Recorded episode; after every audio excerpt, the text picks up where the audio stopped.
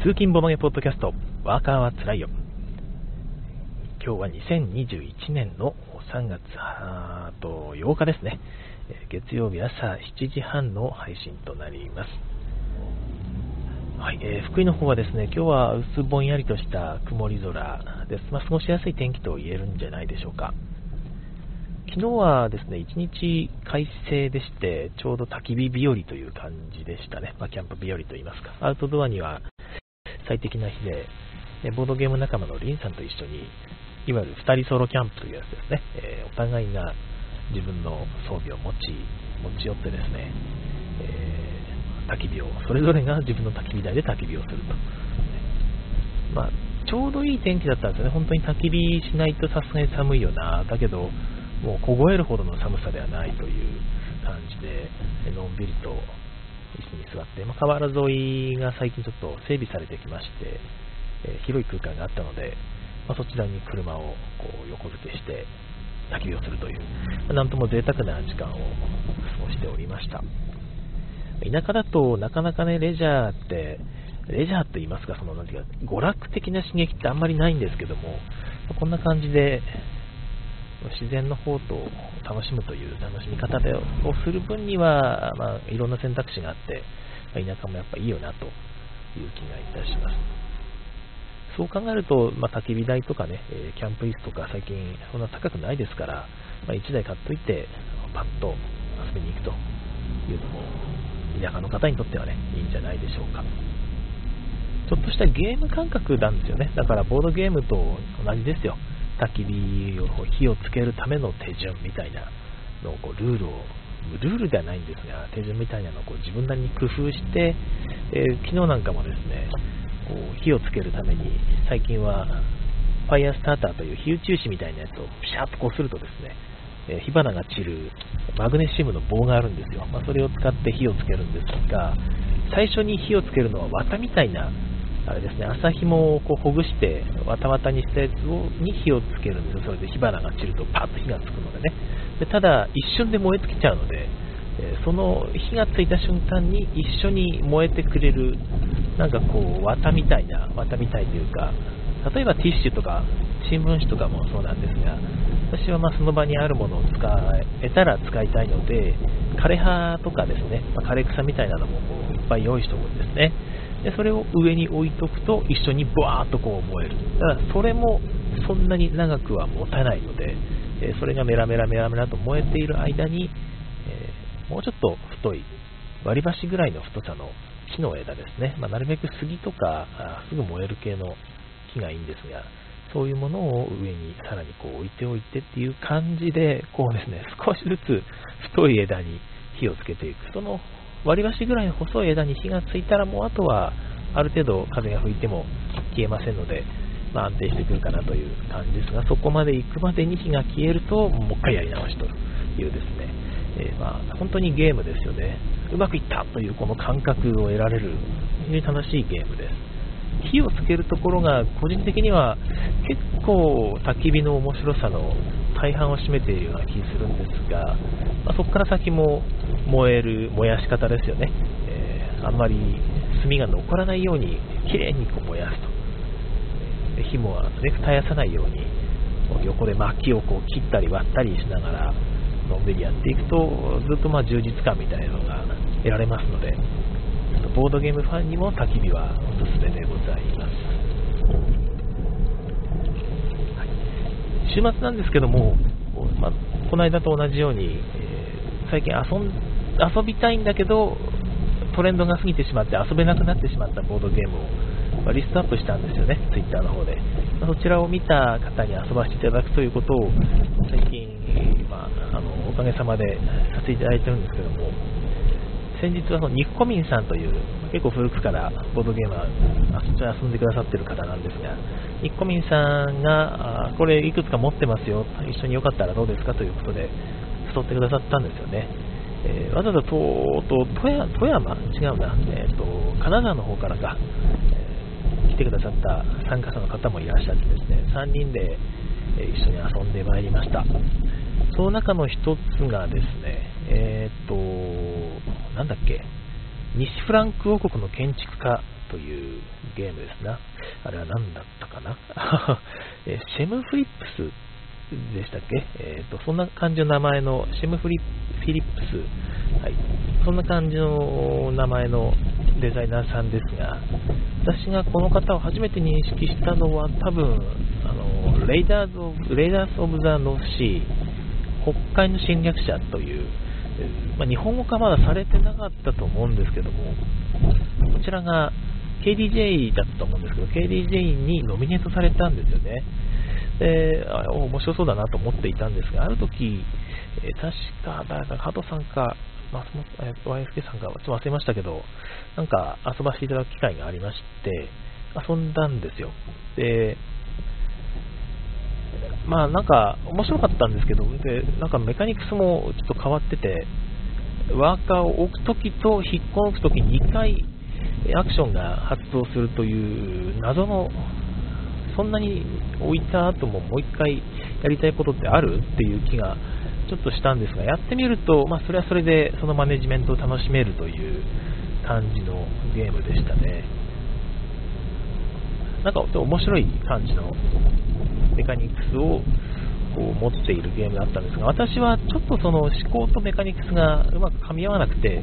なんかなんかなんかちょっとよくわかんなかった。もう2、3回やったら多分おお、なるほどねってなった気がするんですが、まあ、1回だけだとなかなか、あまあ、ハマるまではいかなかったんですよね。でまあ、変わったゲームを作る方だなという印象があったんですが、まあ、ちょっとぼやぼやけてたという感じで、自分の中ではぼやけてて、KDJ 取ったんでね、やっぱすっごいしたゲームなんですけども、で遊んでしばらく忘れていたんですが、そこから先に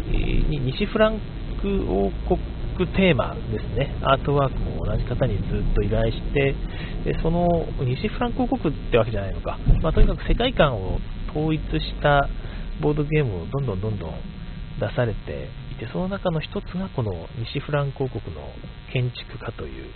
建築テーマのゲームですね、えになると思います。でこれがもう本当にね、多分今年1で去年遊んでいたらもう去年1になっていただろうぐらい個人的にはすごくいいなと思いました。なんていうのかな。うーん目新しいところもちゃんとあるしボードゲーム全体としても完成されているし、えー、なんといっても一番すごいのがですね、えー、最近のボードゲームの重げに、まあ、ありがちなこのソロプレイ感っていうのがちゃんと緩和されていて、インタラクションがあるんですね。でまあ、そのインタラクションの作り方が、いわゆる、うーんとね、昔のユーロゲームの叩き方なんですよ。インタラクションの作り方が。えー、まあ、その叩き合いなんですよね。誰か、お互いにプレイヤー同士がバランスを取り合うという昔の古いバランスの取り方を導入しているんですが、その導入の仕方がすごくスマートで、お仕事、まあ、昔のユーロゲームの叩き合いって結局お仕事なんですよね。トップの人を誰かが叩かないとダメですよと。トップ、このままではこのトップの人を勝っちゃうんで誰が叩いてねっていう、そういうバランスのゲームが多かったんですけども、まあ、それがまあ味であり面白かったわけですけども、最近流行らなかったんですよね。えー、まあ、叩くって言っても、なんか、プレイヤーが、それをさせるのみたいな感じで、わかんない人がいたら、結局、プレイヤー、一緒に遊んだ人が下手だったら、この人が勝つというような変なバランスになっていたりもしたわけで、ちょっと残念な気持ちになるみたいなですね。ま、そういうゲームが多くて、ま、だんだんとその辺のインタラクションというのが変化してきたり、そもそもインタラクションがなくなっていったりみたいなのが最近のユーロゲームの流れだったわけですけども、まあ、おかげでインタラクションがなくて寂しいなということが増えてきたわけですよね。それに対してこの西フランコ国の建築家は、その辺のインタラクションがしっかり復活してるんですよ。どういうゲームかというと、基本的にはワーカープレイスメントですね。ただ、ゆるゆるです。あの、でっかい丸が書いてあって、えー、盤面的にはちょっとね、ストーンエイジに似てますね。ここで木材が取れるとか、ここここで木が取れるとかいう丸がストーンエイジ書いてあるじゃないですか。あれと同じ形の丸が書いてあって、えまあ、これはオマージュなんだろうなと思いましたけど、上がちょっと開いてる丸ですよね。だからくるんで長細い横長の楕円がヒュッヒュッと盤面上に書いてあって、そこに木材アイコンが書いてあったり、まあ、もちろんボードの背景には森が書いてあったりするわけですが、そこにワーカーを、ストーンエッジだったら、まあ、置いた数分のサイコロ振って取れるとかっていうやつですが、ワーカーを1個置きます。必ず1個です。2個、3個は置きません。1個置くと、例えば木材なら木材が1個取れますよということですよ。で木材、ただ、また手番が回ってきて、自分の番でもう1回そこに木材のところに自分のワーカーを1個置くとですね、す、えー、で、に1個置かれているので、合計2個取れるという感じですね。だから前回と合わせると3個取れると。でまた自分の番回ってきて、もう1回置くと3個になるから、えー、今度は3個取れると。まあ、1個、2個、3個で合計6個取れたことになるべくでなるわけですが、まあ、こんな感じで、ワーカーを置くたびに、その効果が増えていくんですね。で他にも、まあ、お金をもらえるですとか、ここも同じで、えー、ワーカー1個で2金もらえますね。で、2回目は3金、4金、5金とこう増えていくとかいう感じですが、他にもその資源のちょっとした交換ができるようなアクションがあるんですが、ここも1回目だと1回変換できると。2回目だと、もう1回変換、2回目というか、ワーカーを2人目を置くと、1回の手番で2回まで変換ができますよと、好きな変換できますよとか、例えばそんな感じですね。あとは、えっと、ワーカーを置くとカードを4金で雇えるみたいなところがあるんですが、まあ、そこが、えー、ワーカー2人目だと、より、まあ、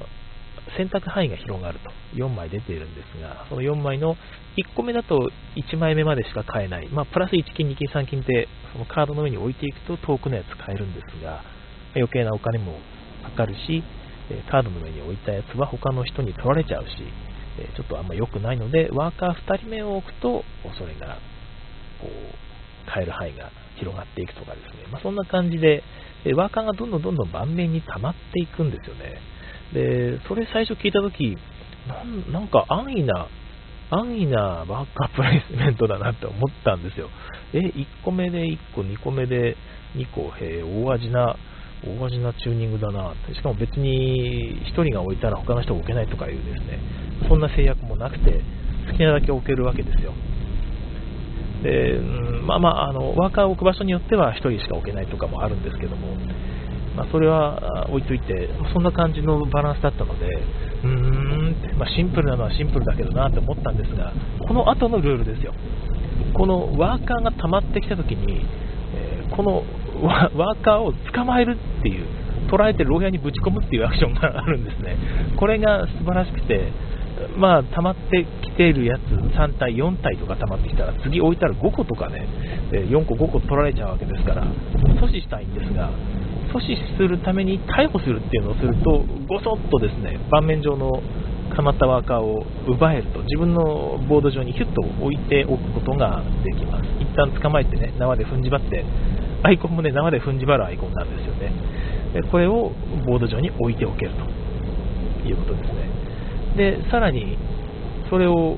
まあ、2回目をもう1回そこのね、捕まえるっていうところに置いたら、2人目のアクションですよね。だからちょっと強化されたアクションですが、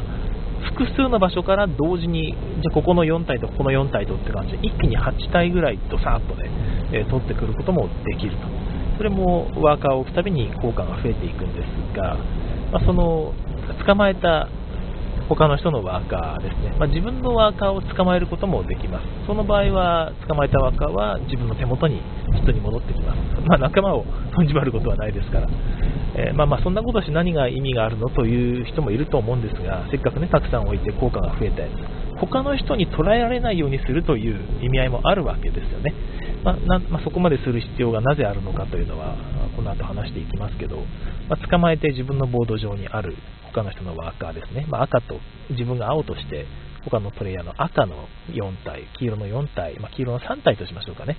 あるとしますよね。ただ今度は踏んじか踏んづかまれた、踏んじばったあの敵のワーカーを牢屋にぶち込むっていう、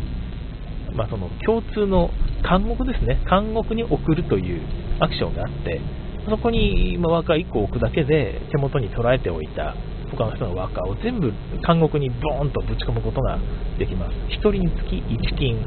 つまり今ので言うと7金一気にもらえるわけですよね。いや、これは効率的だと、非常に嬉しい。他の人のアクションをこう絞りつつですね、自分の牢屋にこうぶち込むとお金が一気にたくさんもらえるということで、まあ、非常に魅力的。みんな常にそろそろ捕まる。もしくはそろそろ捕まえないとこれはみたいな、え状況を虎視眈々と狙いながらですね、えー、ゲームを遊んでいて、いや素晴らしいなと思いました、まあ、これがあるおかげで、いわゆる、まあ、あの人はあそこにもうめっちゃ置いてるから、もう木材取り放題じゃんとかいう感じの状況があんま生まれないんですよね。でまあ、あの人、バカめっちゃ集めてる、あ粘土か、粘土いっぱい集めてるから、誰か邪魔しないといけないんだけど、これお仕事だよなっていう状況もそんなには生まれなくて、いや、まあ金もらえるし、あの人も止めるって意味合いもあるから、そろそろ俺、あのみんな捕まえますっていう感じで、プレイの時はもちろんね、えー、銭形警部の逮捕だわっていう、逮捕だっつってこう置くわけですよね。みんな、まあ逮捕されるよなっていう感じで、悲鳴が上がったりも、おーいっていう感じで、やっていくんですが、ま非常に面白かったです。逮捕だっていうだけでも楽しいですしね、ワクワクですよね、手元に。ただ一応、その相手に踏ん捕まえられるとですね、それを逃がすということもお金を払うとできるようになっていて、ちょっとこの辺は、なんていうか、まあ、しょうがないんですけど、寂しいこともありますよね。せっかくアクション使って踏んじばっておいたやつを他のプレイヤーがお金を払って逃がしてしまうと、その人もお金減るし、えーと、捕まえた人も後で、ね、監獄に送った時の報酬の賞金であり、お金が減るしといういう感じですね。ちなみになんで、なんでこう捕まるのかの理由はよくわからないです。やっぱり密だからだと思うんですが、密ですって言いながら捕まえてもいいですよね。よくわからないですが、まあ、監獄、監獄の方がまたもうちょっとあるんですが、えーとワーカーアクションのスペースですね、ボード上のアクションのスペースの中に闇市っていう場所があります。これは3つ、1人1体ずつ、え3箇所置ける場所があって、それはね、あの先着順で早物順なんですが、置くと一気に資材が複数手に入るという場所です。でまあ、そこに置くと、まあ、もらえるんですけども、得が下がるようになっているんですね、そこを使うと。得っていうのは得メーターみたいなやつが左側にあって自分の、ね、駒が今あなたの得は3ですよ4ですよ5ですよみたいな感じでこう駒を動かしていって自分のステータスを表すんですが得が上がるとゲーム終了時に結構得点が入りますでただ得がこう悪いことをするとですね闇市で、ね、悪いことをしたりすると得が下がるというシステムになっていて、え下がっていくと得点も下がる上に一番下まで行ってしまうと、さらにそこから下がるとですね、えマイナス2点、それこそに食らってしまうと。マイナス2点カードっていうのがやってくるということに。これもまあ、なかなか激しいですよね、マイナス2点。ただでさえ得が下がると、そこのゲージのところにマイナス5点とかマイナス6点とか書いてあるんですよ。それに加えてマイナス2点ですから厳しいんですが、えー、このゲーム面白いのが得が下がって下の方にいるとですね税金という支払いがゲーム中に何回かあるんですがこれを免れることができます悪いやつだから免れることに何の躊躇もないわけですねこいつらからわざと得を下げてですね序盤の税金支払いをこう拒否するということもこのゲームできるようになっています。でさらにさっき言ったマイナス2点カードですよ。得が下がってくると得られるという。それをあの貯めておいてですね一応さっきの監獄のところに行くとですねそこちょっと、まあ、カウンターがあってですねそこのカウンターで、えー、すみませんちょっと借金の返済しますっていうと返済ができるんですね。謎の監獄ですけども、まあ、そこの監獄で、えー、まあ、1枚あたり何金だったかな？6金ぐらい。だから結構高いんですが1枚あたり6金ぐらい支払うとお金を返せると。借金返せるで借金返すとですね、なぜか得メーターが上がります。得が下がって借金したはずなのに、えー、まあ、その借金を返すと、あいつ、ちゃんと借金返したな、割と偉いやつだなっていうことで、え、得が上がっていくわけですね。謎の面白いシステムですが、だからちゃんと得を下げても、逆にちゃんと返せば上がるという仕組みになっているところが、非常にフレーバーと合致して、プレイ感が楽しいですよね。借金返したってね、いい人になったんだって、俺はもうこれで真人間になったんだっていう感じの直後に、でもお金が足りないから税務署に行ってお金盗みますって言ってまた2個下があるとかですね、えー、あとは、まあ、カードがいっぱい並んでてそれを取ると、まあ、弟子カードなんですがいろんな効果がつくんですよね、えー、森に行った時に木がもう1本もらえますとかあ特殊効果がついている。カードがあって早めに取りたいんですが、まあ、いいやつが出ると欲しいでもこの強いカードよく見るとマイナス1得アイコンがついてる。得が下がると、こんな悪いこと、悪い顔してるんですね、そういう奴らの顔っていうのは大体。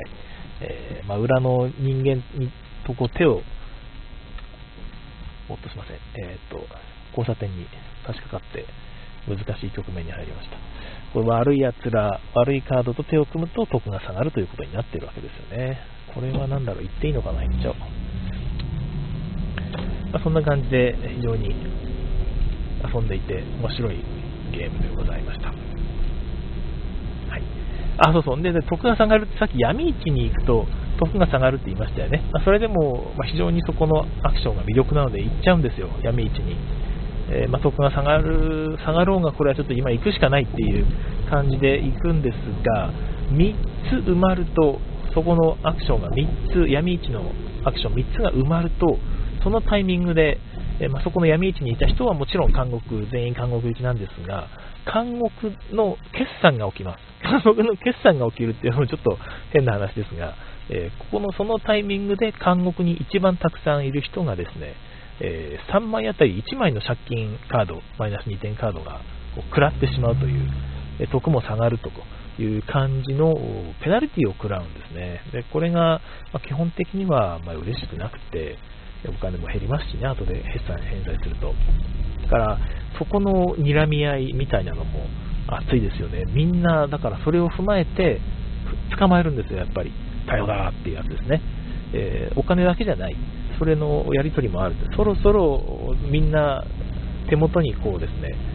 ふんじかふんづかふんづかま えた敵のワーカーをこう貯めておいて、いつでも監獄送りにできると。監獄送りにスタートした後、すぐに闇市を埋めてしまえば、そのタイミングで自分が1位になることなく、監獄決算が起こるというような感じですよね。まあなんまあ、こんな感じで、えー、インタラクションの作り方が非常に秀逸な気がいたしました。他人の動向をちゃんと見なきゃいけないし、